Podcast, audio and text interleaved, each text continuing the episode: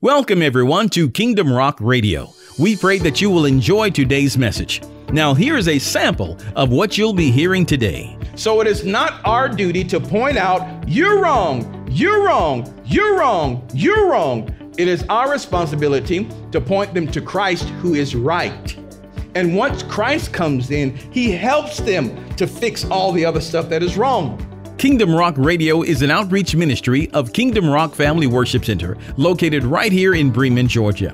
You can connect with us at our website at www.kingdomrock.org. And now, here is today's message. Father, we thank you in Jesus' mighty name for this moment that you've given us to gather around your word. Father, we do pray today that you would speak to us by your Spirit, that you would lead us into all truth and show us things to come. Holy Spirit, we acknowledge you. Teach us. Shape our minds, our thoughts, our attitudes. Teach us.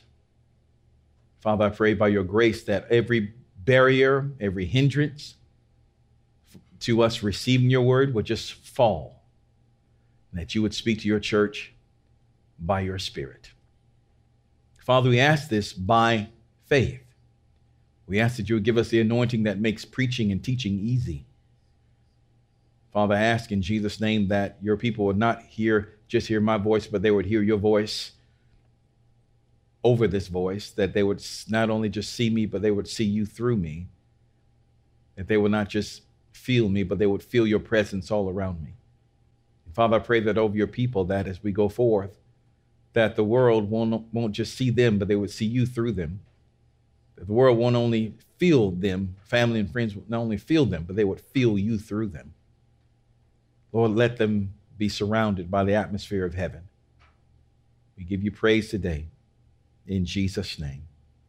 We thank you, Lord, that we are effective and we have an impact, a greater impact. In Jesus' name, amen. awesome. Praise God Almighty. Hallelujah. Well, here we go. Uh, this is part number six of the series entitled Rise of the Sons of God. And I'm so excited about this series. This is part number six, and we are going strong in this series. So, as long as the Holy Spirit pours out, we'll continue to listen and stay right under that waterfall. Amen. All right, Kingdom Rock, let us greet our online community that is joining us right now. Let's greet them by a hand of applause. Bless you, online community. Hallelujah. Wherever you are, all around the world, we celebrate you and we thank you for being a part of the service today. We want you to know that we are praying for you and your families. Uh, the portion of Kingdom Rock that is watching right now, you're watching in your homes. You don't feel quite safe yet? Don't worry about it. As soon as you do, you come on back, but don't wait too long. There's an impartation that God has for in person services.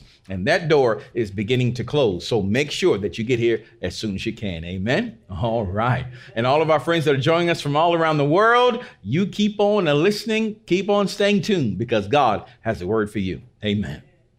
All right. So, again, like I said, this is part number six of this series. And really, I want to title this, subtitle this, While You Were Sleeping while you were sleeping. Hear the voice of the Spirit today. All right, this series comes with a confession. So let's go ahead and, and have our confession.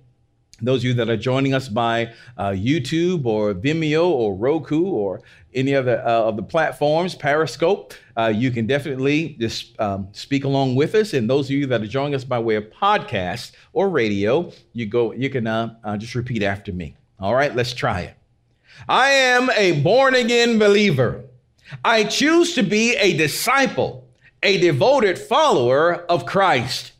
Therefore, I live in his power and authority. I choose to walk in, with, and through the Holy Spirit to manifest Father's purposes and plans in the earth.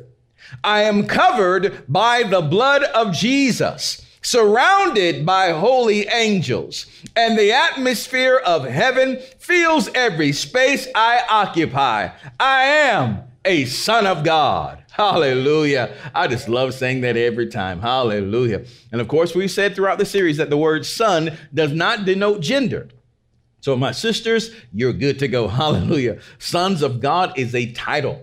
As we've said, president, there can be a woman president or man president. Boss, the term boss can be male or female, right? Uh, so this is a title, a title. For more on that, go back to part one, two, three, four, five. Praise God. All right. But today, let's go on. The last time we spoke, we talked about how Jesus is betrothed to the church. Jesus is engaged to the church. He's coming back for his bride. But uh, as I've also told you, that not everyone that is a part of the church is a part of the bride. Because as the Bible says in Revelation 19, let's go and look at it. Revelation 19, verse 7 through 9, it says, Let us be glad and rejoice and give honor to him, for the marriage of the Lamb is come, and his wife hath made herself ready. So notice again that his wife, the Lamb, the, the wife, uh, that is the church, has made itself ready. Now, we say that again, and, and the Lord says it multiple times in Scripture. Uh, that not all of the church is the bride because not all of the church is making themselves ready to receive the Lord. Hallelujah. And we'll see uh, further on uh, throughout the throughout the scriptures scriptures as we go on today. So again, the church is the bride in that the church is preparing itself, but not everyone that is a part of the church is actively preparing themselves to be with the Lord. Hallelujah. So we'll talk about that today. On last time, we also talked about 13 different signs that Jesus gave us, 13 different signs he gave us in Matthew 24 that point to uh, his soon return, that pointed to uh, the signs of the time, and they gave us some direction of how the culture would look when he comes back. Well, all of those have been fulfilled. Jesus is soon to come. The atmosphere is set now for the return of the Lord. There's nothing else that has to be done before Jesus comes back. It is all fulfilled, and the, and the atmosphere is ready. You'll also understand that uh, we're going to also talk about um, Matthew 25, talking about the 10 virgins. We are finally going to get to those uh, to those virgins today. Hallelujah. Finally going to get to the virgins today. Hallelujah. And uh, so we'll do that. Uh, but we'll also understand that even in the parable of the 10 virgins, five foolish, five wise, they were all virgins, all set aside for use, right? Set, set aside, but not all had made themselves ready. Not all were ready, right? Just like in Matthew 24, the Lord said there'll be two grinding at the mill, one to be taken, one to be left. Two in the bed, one to be taken, one to be left. So he, between chapters 24 and 25, he gives us a 50, 50% uh, of those who are invited, a 50% total. So we could almost say, you've heard people say in colleges, you know, look around the room. Some of you won't be here. Some of you will drop out and this and that and the other. Not everybody will be ready. Not everybody will graduate. Hallelujah. Okay, can't get a lot of talk online community, but hallelujah. But it is the truth. Not everyone will make themselves ready. Not everyone will be caught up with the Lord in the, in the air. That's fact. That's not fiction. Not everyone will, because not everyone is making themselves ready. So we'll talk about that as we go on. Now, as we talk about those 10 virgins, understand that uh, these virgins represent the church. Now, I want to give you, I started to give you a little bit of background information about the wedding feast, about the wedding ceremony last time. Uh, let me give you just a little bit more today, and then we'll actually go into Matthew 25, okay? So, again, uh, this is a little background information. The bridegroom, of course, was dressed as, now, this is in uh, biblical culture, okay? So, as we talk about the bridegroom or the groom coming from his father's house, to go pick up his bride. The bride was at her parents' house or her father's house. When the bridegroom would come, he would come with people with him, and they would go. They left. He left his father's house, and now he's going to his bride's house. So he is now in biblical culture. He had to dress as much like a king as possible if he could afford it. Talking about in biblical times. If the groom could afford it, he would wear a crown, okay? So he would leave his father's house And of course, we see this prophetically because that's exactly what Jesus did, right?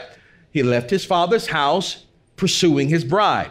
That's one reason that that movie Coming to America was so popular. I think because, you know, he left his father's house in pursuit of his bride, right? All right, anyway, just as far as I'm gonna go with that.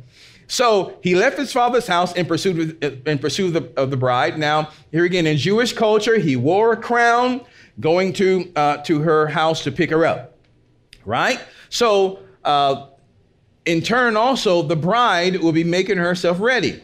She's being perfumed up, got her clothes all together, and all of that. And um, as they're walking, as they're walking uh, from her house to the groom's house, she's going to have a veil over her face and she's going to allow her hair to flow. Praise the Lord, revealing her glory. The woman's hair is her glory, uh, speaking uh, biblically. So she would allow the glory to be revealed as she's going. Now, when the bridegroom gets to her house, he's not, it's not a thing where, where she puts up a finger and says, Wait, I'm, I'm not done yet. Give me 10 more minutes. No, that, that's against culture when you get there, she's up and she's ready because she knows that he's coming just after dark. Okay, he's coming in the night night hour. All this is custom because it would point to what Jesus would do for us. The, the bridegroom comes in the dark. He comes in the dark. And of course, he has light with him. And those that are there at her house and that are with her, that are also ready, that also have light, they can go with her to the bridegroom's house, okay? And so they would leave the house. Uh, and of course, she, I didn't tell you, but she also is wearing a crown. She's also wearing a crown. And so here's bride and bridegroom now going down the street with family and friends, those invited guests, and they all have light because, of course, it's dark in the streets. So without light, you could not participate. Now, as they were walking down the road, walking down the street from the bride's house uh, to the to the father's house, to the bridegroom's to the groom's house, uh, everybody had light, and of course they were playing instruments, musical instruments.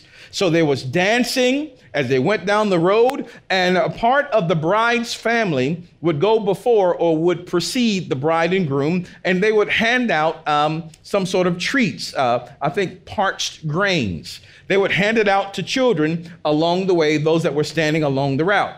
Much like if you think about our parades today. Uh, you know, there's music and people dancing, and we're throwing out candy as we go down the road. That's a show of prosperity, prosperity, and kindness. So, so catch the scene.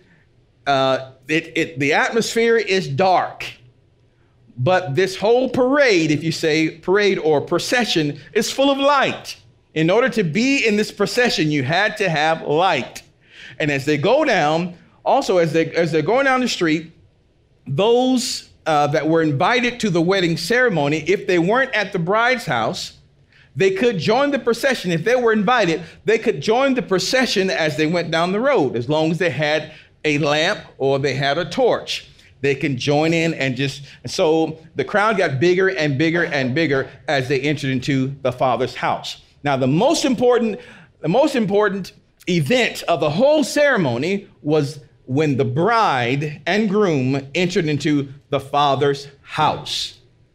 That was official. She left from her house going into the father's house.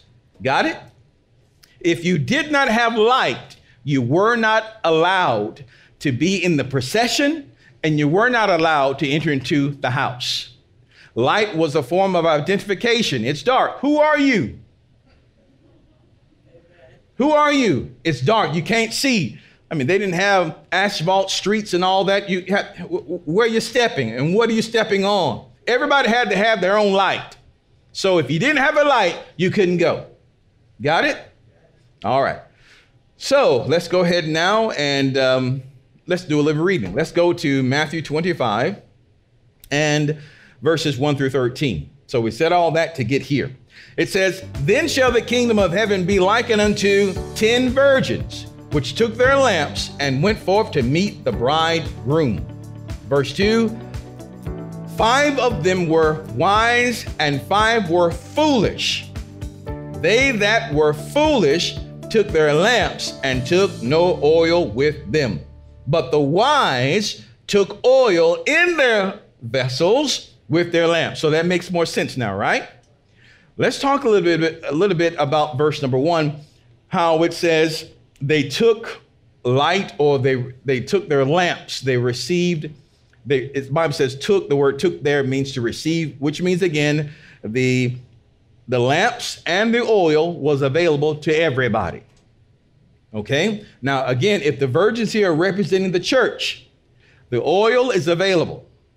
Much like in today's society, the oil is available. And we're talking about the oil, oil symbolizing the Holy Spirit, symbolizing the presence of God. The oil is available. The lamp is available to everybody. The Bible calls you foolish if you do not receive of the oil of the Spirit. But you say, I have a lamp, and right now, with these biblical lamps, much like in today's culture as well, uh, they came with a measure of oil in it already. So while they waited on the bridegroom to come, their lamps were burning. Their lamps were burning. And you'll notice that the bridegroom decided to come or the Father released him to come because the Bible even says in, in Matthew 24 that the angels don't know when Jesus is coming. You know, they don't know, only the Father knows. It's in his timing. So the Father released the bridegroom to come to get his bride after the old oil ran out. Only those that had fresh oil were able to join this procession going to the Father's house. Old oil failed. And so it was very clear then who was foolish and who was wise. In the beginning, you didn't know who was foolish and who was wise. You didn't know it because the foolish would say, Oh, he's going to come in in a minute because it's customary right after dark he comes. There's enough oil in this lamp anyway to get from here to there. Y'all are fools. Why are you studying your Bible like that? Why are you going to Sunday school? Why are you getting in the word? Why are you fasting so much? Why are you going to church every week? Why are you getting in the word? Y'all are so foolish. But after the old oil ran out, you can clearly see who is foolish and who is wise. Because the Bible says that after that point, the foolish then begins to ask the wise give us of your oil. Right? All right, let me go back and tell you a little bit more. So, the Bible says here that they took oil, but not everybody did. Not everybody did. Not everybody took the opportunity to go the extra mile. It took extra effort to, to receive the oil. Now, there's a reason why Jesus says 10 virgins instead of five or four or 12 or what have you. The number 10 is highly prophetic because the number 10, uh, the number 10 is or represents authority, it represents obedience, it represents testimony and responsibility. The number 10 is also uh, the completion of an order, the completion of an order. So if we look even in, just in modern times, numbers 1 through 10, that's that whole section. After 10, you begin to go into another number group, right? 10 is the completion of an order. So again, the number 10 represents authority, it represents obedience, it represents testimony and responsibility. It is the completion, it is the complete number. So, as the Lord says, 10 virgins, He's about to give us a complete sample or a complete snapshot of what the end time church is going to look like of what the end days are going to look like. Revelation calls it also the a Laodicean church. That is, uh, the Lord said, I wish that you were either hot or cold, but because you're neither hot or cold, you're lukewarm, I will spew you out of my mouth. In these last days, because remember, uh, verse one begin, verse one continues with the answer that the disciples asked him in verse in uh, chapter 24 the disciples asked him, What will be the sign of your coming and of the end of the world? So, this is another sign that Jesus is giving the end time church. He's telling them this is another picture or a snapshot. And he's telling them, Hey, wink, wink, there'll be 10 virgins. This is a complete sampling, a complete number, complete picture. So, when he says 10, he's talking about responsibility. He's talking, uh, he's talking about uh, testimony, responsibility, testimony, authority. And so he's talking about these things and obedience. So we're going to see all that line up uh, in these 10 virgins. Now, number 10 again is highly is highly prophetic because we know that uh, in Egypt, how many plagues did the Lord pour out? 10, the 10 plagues of Egypt. That was a complete judgment. There will be none other after that, a complete judgment against, uh, against them. How many commandments did the Lord give us? He gave us also what? 10. This is complete. Talking about responsibility and obedience, he gave them 10. And also, if we look at um, what system the Lord gave the Old Testament church, as well as the New, really, uh, to as a testimony or witness of our faithfulness to Him in finances. He gave us the tenth, the 10%, the tenth part, representing again obedience, representing testimony. Where you have a testimony of faith as it relates to this. Hallelujah. Uh, so, and it also talks about authority. So he's giving us over and over again these examples of 10, and it goes all throughout scripture. And of course, the devil picks up with this and he tries to counterfeit it because in the last days, after uh, after the raptures occurred, we believe after the raptures occurred, and the church and the world rather is going through the uh, great tribulation period, the devil is going to raise up the last world kingdom because you know there'll be one more world kingdom, and Satan is going to be the head of that that one world kingdom. And Daniel prophesies about that in Daniel, the second chapter, and also in Revelation, the uh, chapter 13 and 17. He talks about this end time kingdom having 10 horns and 10 heads and 10 crowns, talking about authority, a completeness. So the enemy tries to counterfeit what God is going to do, uh, what he's doing also in that number 10. So as we go back to um, as we go back to um, Matthew the 25th chapter, Jesus says there will be 10 virgins. Again, talking about responsibility, talking about obedience. This also talks about testimony, testimony, and it is also a symbol of authority. So Jesus says, "Let me give you a snapshot of how the end time church is going to look when I come back. How it's going to look when I come back." All right? You got me? All right, so now at the very end of this, the Bible says that when the five wise go in with him, the door will be shut. That shutting of the door ends what we know as what is known as the church age. The rapture concludes what we know as the church age. Everything that you have seen now will not take place after the rapture of the church when the time when, when Satan, the God of this world system, begins to rule, they won't be able to meet like you are openly now and all of that stuff. No, the rapture is the signaling of the ending of the church age. When we go in with him, the church as we know it, that age will be concluded. And people will still be able to go to heaven, be, will still be able to have favor with God They'll have to believe in Jesus. And then, of course, they'll have to be beheaded too. So these are things that we want to avoid at all costs. So when the door is closed, and the, and as of course we read this before, as the virgins, as the five foolish virgins come to the door and they beat on the door and say, Lord, Lord, open to us, open to us. And Jesus looks out, the Lord looks out and says, I don't know you. I don't know you. Why? That age is over. That age is over. Can they still make it in? Absolutely. By believing in him, but they're going to have to be beheaded. Just read the book of Revelations in order to revelation in order to uh, receive receive a reward.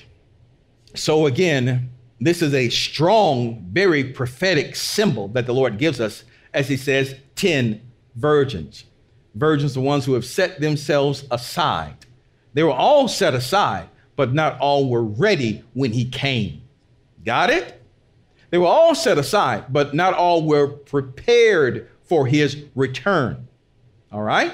So again, we talk about while while uh, we slept, while you slept, many things happened. That's the title of today's message.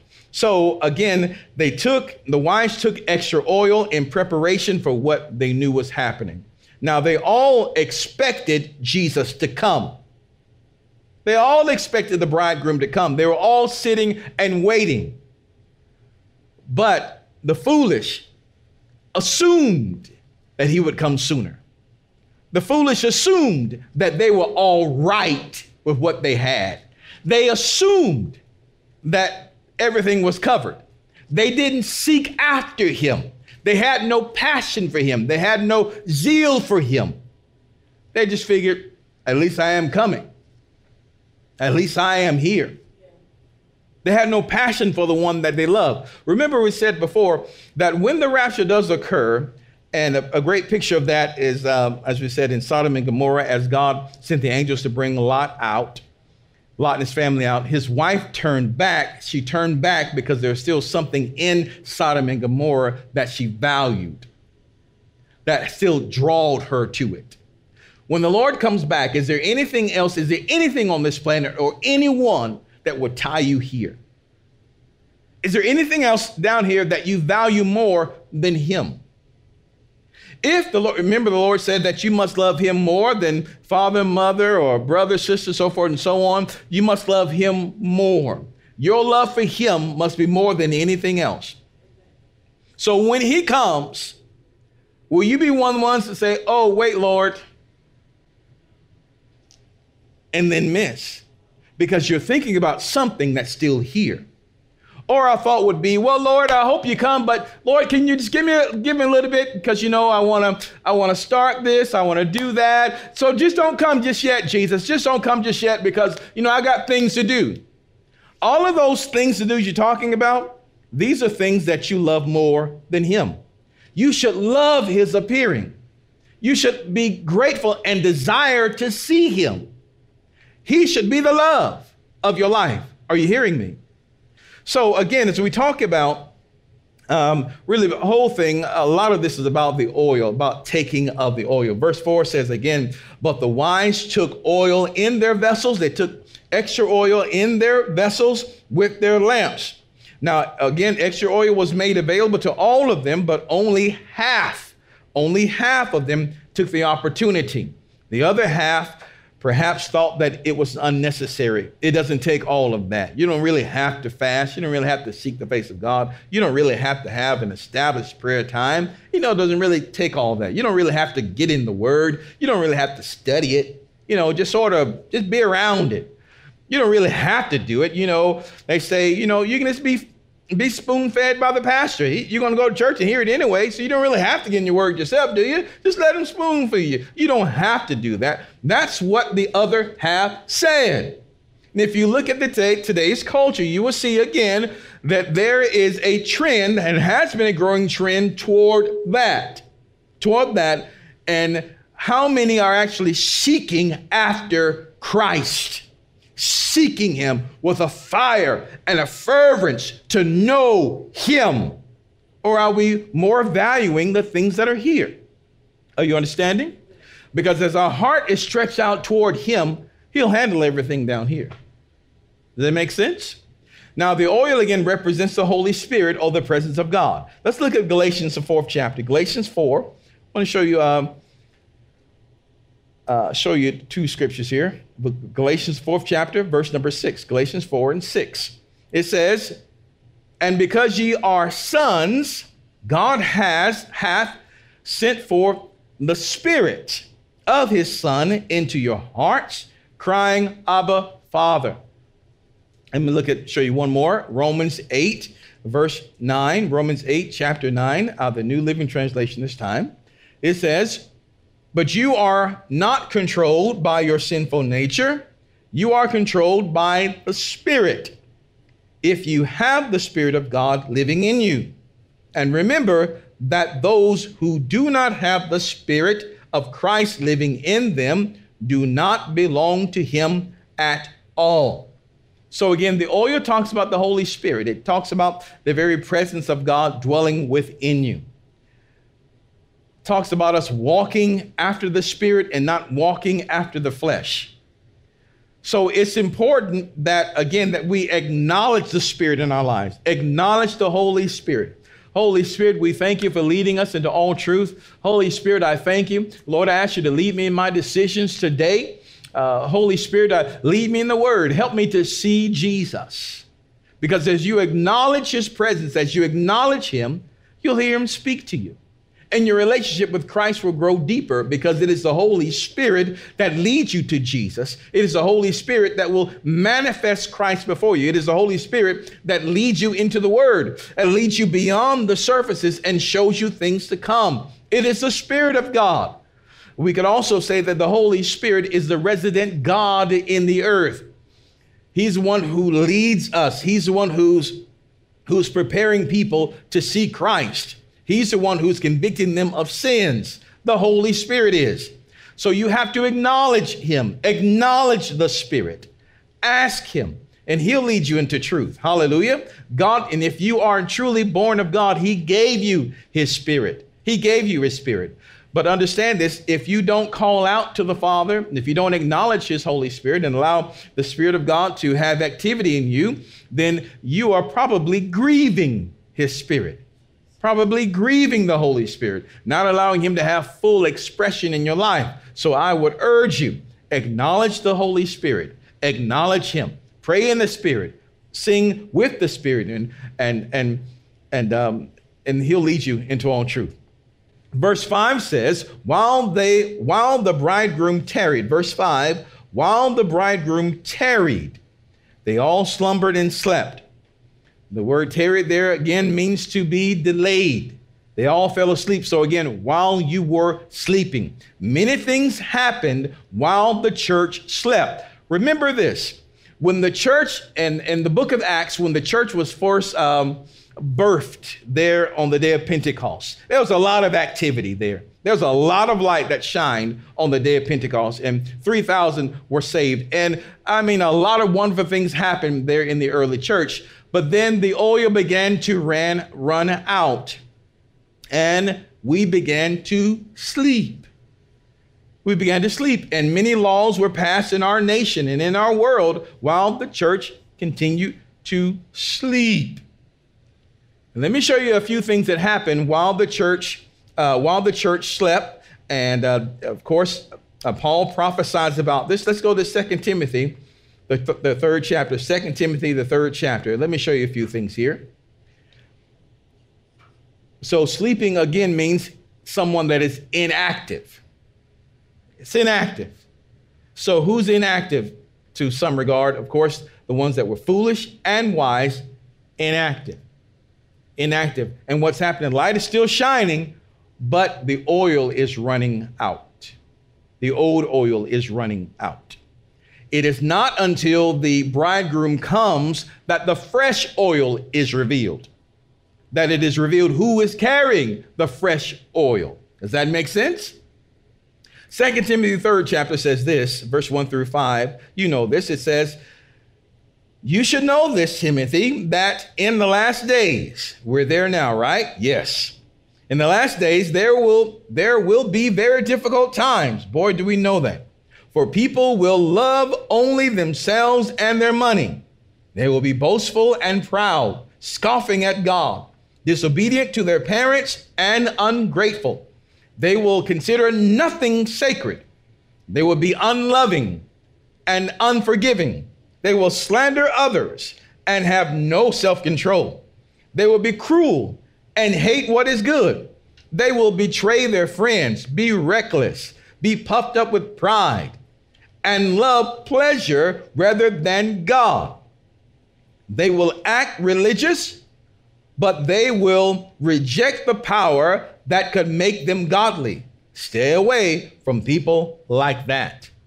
So, those virgins that had a lamp, especially in the end of it, in, in, the, in the end, when the Bible says they began to trim their lamps, they had lamps. It looked like they played the part, but they had no oil, they had no fuel, they had no fire to create, uh, they had no oil or fuel, yeah, to create the flame that would light their way, uh, that would light their way to the Father's house. Does that make sense? Now, notice this too in 2 Timothy, the fourth chapter, 2 Timothy 4, verses 3 and 4. It says this For a time is coming when people will no longer listen to sound and wholesome teaching. They will follow their own desires and will look for teachers who will tell them uh, tell them whatever their itching ears want to hear. They will reject the truth and chase after myths. Now, please understand this.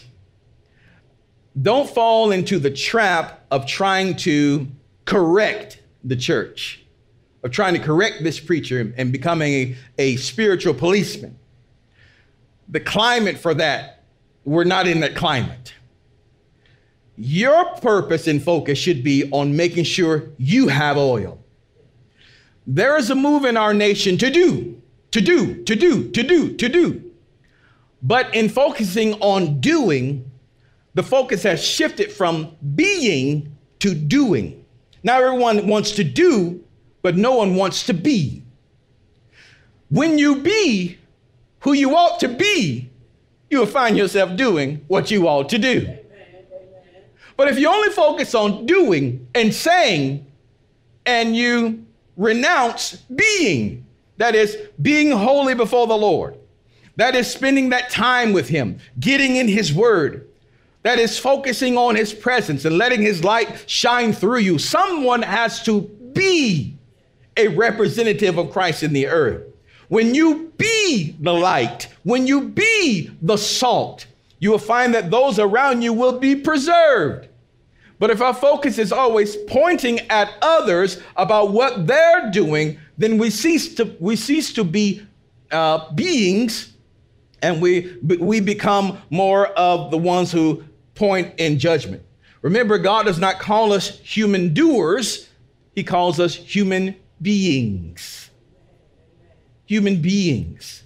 Your being will always go before your doing. Focus on that focus on the oil that is within. We'll talk about that further further on. The Spirit urges you. Now, if the Spirit urges you to act and to say, then follow the Spirit of God. Hallelujah. Follow Him. But there's a lot of talking going on today that is not of the Spirit, but is of the flesh. As a matter of fact, I will show you, I will share with you a trend that is going on right now, this very moment. And that there is a of course a lot of things going on about black lives matter. And of course black lives do matter. Praise god especially this black life that matters. There's a lot of that that goes on right now. But all lives of course all lives matter. Hallelujah. But let me tell you this. So there are laws being passed and and, uh, and there are a lot of good things happening now as far as bigotry and hate and all these things are going on now and there's a whole lot going on now and this world is shaping up. But understand something that Satan is the God of this world system. And what you'll see happening is that they begin to they'll begin to label a lot more things as um, hate crimes. They'll begin to label many more things as offensive to society. And one of the things that they will label as offensive to society is the church, is Jesus. Because the Bible says that that adultery is wrong. The Bible says that fornication is wrong. Sex before marriage is wrong. That's in the word. The Bible says that alternative lifestyles that's wrong. The Bible speaks against all of that. So when you go and you begin to preach what God said, they may label you as a hate crime person because you say what God is saying, because the Bible speaks against the culture. Now, God loves everybody. We understand this. And we don't get into heaven because we have stopped doing sin. We get into heaven because we believe in Christ Jesus. So let's not get that twisted. Just because someone says, All right, I'm, I'm going to stab the bed, I'm going to stop doing this and stop doing that, that doesn't make them right before God. Only faith in Christ Jesus makes a person righteous before God. And when Christ comes inside, of course, the Spirit of Christ comes inside of us, He makes us right. He gets us ready. Hallelujah. So it is not by works that we're going to be saved. So it doesn't matter what a person is doing, what lifestyle they're living. If Christ is truly the head of their lives, He takes care of the rest of it. So it is not our duty to point out, you're wrong, you're wrong, you're wrong, you're wrong. It is our responsibility to point them to Christ who is right. And once Christ comes in, he helps them to fix all the other stuff that is wrong. Because even if you are successful at showing them that they're wrong, showing them that they're in sin, of showing them that they're going to hell, you are successful at doing that. And they say, you know what? You're right. I need to stop doing this and, and that and the other. And they stop it and they die, they'll still go to hell. Why? Because they have not believed on the name of the Son of God. Does that make sense? It is confession of Christ, believing in Christ as Messiah, as Lord, that makes them righteous in the sight of God the Father, not by stop doing sin. Got it? Once Christ comes in, he'll help them, just like he helped you, just like he helps me. Hallelujah. Glory to God. Hallelujah. So let's have more faith in Christ than we do pointing the finger and condemning people of, of, of, what they're doing when that's really not the point in the first place. Because when he steps in, he will help them. Hallelujah. All right. So let me show you another, another bit about that, then we'll close out today. Matthew, the 13th chapter, Matthew 13, 24 through 30. Again, let me just bring that home again. Let me just, I feel like I need to really iterate that. That if you go around and you're condemning and judging people, and you're telling them that this is happening and, and that's happening, you know, unless you are led of the Spirit, you're not in the Spirit of Christ. Because I don't see that happening in the life and ministry of Jesus. The Bible says that sinners flocked to Jesus, they wanted to be around him. Are you hearing? And because of who he was, they saw the light and they wanted to change. When Zacchaeus realized who Jesus was, and he said, Lord, today, I, if I've defrauded anybody, I will pay them back. And, I, and he said, I'll give them more, I'll do this and I'll do that. When he saw Jesus as Messiah, when he saw him as Lord, change began to happen. The Holy Spirit entered in and change begins, begins to happen. Hallelujah. Now let me let's look at this, then we're gonna close out today. As you were sleeping, things changed. Matthew 13, verse 24 through 30. Let me read a little bit. It says, Another parable, another parable put he forth unto them, saying, The kingdom of heaven is likened unto a man which sowed good seed in his field. Verse 25, but while men slept, you see that? But while men slept, his enemy came and sowed tares among the wheat and went his way. But when the blade was sprung up and brought forth fruit, then appeared the tares also. So the servants of the householder came and said unto him, Sir, didst not thou sow good seed in thy field? From whence then hath it tares? He said unto them, An enemy hath done this. When did he do it? While they were sleeping. The servant said unto him, Wilt thou that we go and gather them up? But he said, Nay, no.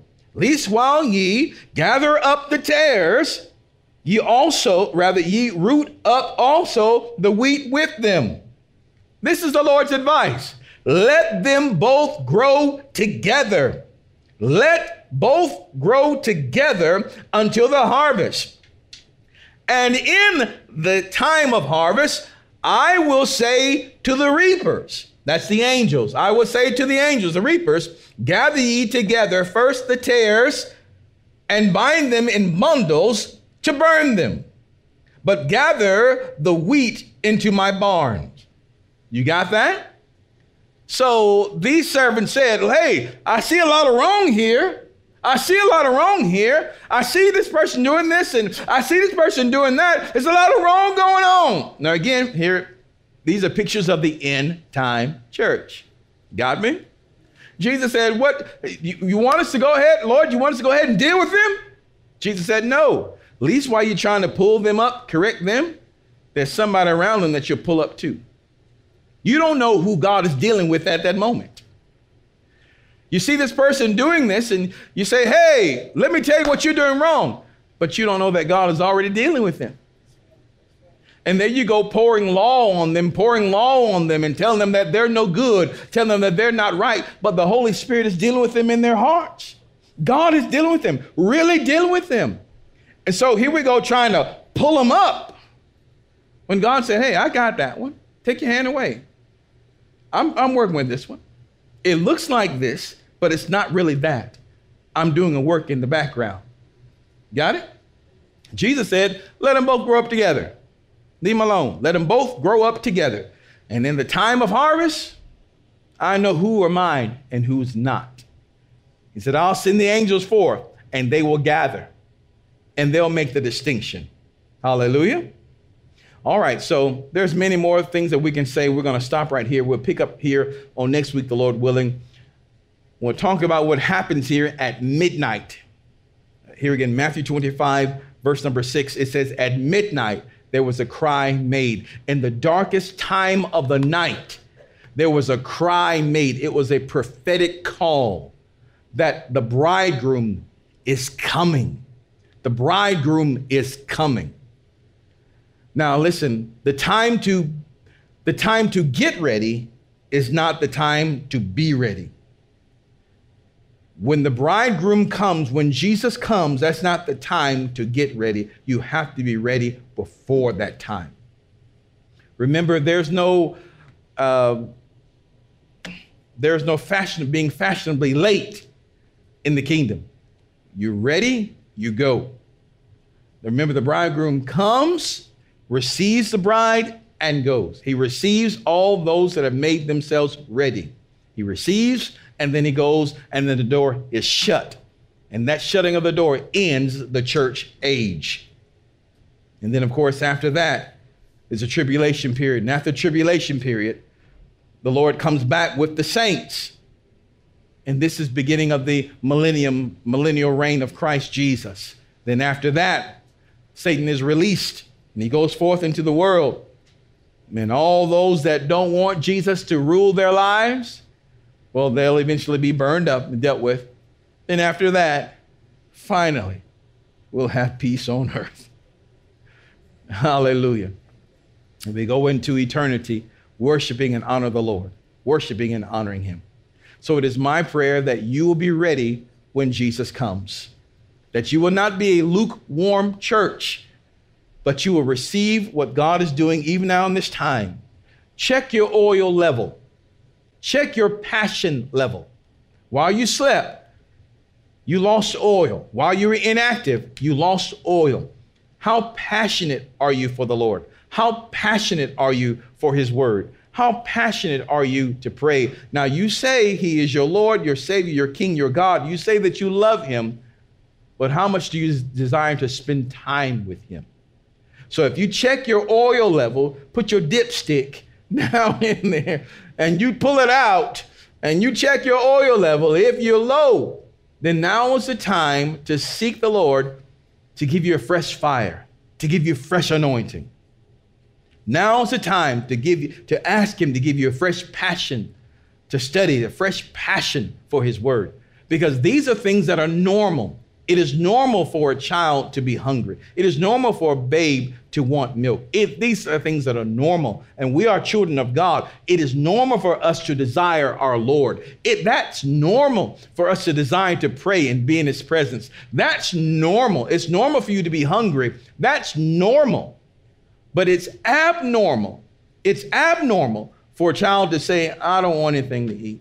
And the child goes days without eating. That's abnormal. It's abnormal. That, that tells us, that tells the doctor that something is wrong here. Something is wrong. So if you've lost your passion, your fire for Jesus, you're passionless in your relationship, that means that something is wrong. Then we have to go before the Father and repent of our sins. Repent that we have let something come in, the cares of this life come in and choke the word and, and just choke us and, and Tell them, I've lost the passion for you. Matter of fact, let's go ahead and pray right now. Father, we pray right now in the name of Jesus. We first of all repent of our sins. Lord, we have allowed the things of this world to choke out our relationship with you. Lord, we have allowed this world to uh, take away our passion and our, our fire has gone out. But Father, we thank you that the cry has not been made just as of yet. So we have time right now to receive fresh oil and receive a fresh fire. So, Father, right now, while you while you're so loving and kind, that at this moment we can ask and receive. So, Father, we confess that we don't have it, and we confess that we desire it. So, Lord, we ask today that you give us a fresh fire, a fresh oil, and Lord, a fresh passion for you, a fresh love for you, a fresh thirst for you. And Lord, we ask that you would heal us Heal us of all the disappointments and the, and the bitterness of life and the unforgiveness of, heal us of all these scars that have prevented us from having that type of relationship with you. We should be hungry for you. We should desire you. We should love you more than anything else. We were created to do that. We should be able to hear your voice more than we do any, anything else or anyone else. Lord, we should be able to feel your presence, sense your presence. We were created to do that. But Father, we don't. So, Lord, we ask you now, we ask you to fill us again, fill us full again, give us fresh oil again, give us a fresh fire again, a fresh zeal for you. Lord, give us that again. Restore the joy of our salvation. Lord, we've done church for so long. We've slept. We've slept. We've been jealous. We've been envious. We've been boastful and proud. Lord, we pointed fingers. And Lord, we have not lived before you the life that we should have. For that, Lord, we repent and we make confession unto you right now. We have desired the things of this world more than we have you. We have desired other relationships more than our relationship with you. Lord, we have not been completely real in all things. So, Father, we repent. We repent. We repent and Father, we ask that we will love you more than anything or anyone else. Lord, we ask that our uh, total attention would be devoted to you above anyone or anything else. Father, we receive you now. And we thank you for your wonderful grace that you've given unto us and given us this time to get things right. And, and Holy Spirit, I pray as they, as they draw from you, that you would ignite a fresh fire in every heart and that at your return we'll be looking for you. Thank you, Father, for receiving our prayers and for hearing us. And thank you, Lord, that we'll be accounted as one that are ready, ready to see your face. And Lord, I just pray your, your anointing, a fresh word, a fresh anointing over everyone that is listening, over everyone that is watching here in this building, and Lord, those that are joining us online. Father, I pray a fresh anointing right where they are an anointing for change, healing, and deliverance. Bless your people, Father, I pray. And thank you so much for hearing our prayers. In Jesus' name, amen. Amen and amen. Well, I'm so grateful that you came today and that you, I pray that you have received the word of the Lord. I pray that you receive the word of the Lord and that you will be ready at the return of the Lord Jesus Christ. Hallelujah. In the meanwhile, the Bible says that we have to occupy until he comes. Occupy until he comes. That is, it's up to us to work with the Spirit to manifest the Father's purpose and plans in the earth. Let him use you for miracles, signs, and wonders. I expect to hear wonderful testimonies, wonderful testimonies, as you begin to manifest the greater works that Christ Jesus spoke of. Amen, amen, and amen. Love you all. Hallelujah. Well, we pray that you were blessed and encouraged by today's message. Don't forget, you can connect with us at our website at kingdomrock.org. It's there that you can hear today's message as well as the entire series, so check it out today. Until next time, remember that Jesus loves you, and so do we. Choose Him as your Lord today, only He can make a way. We'll see you on the next time.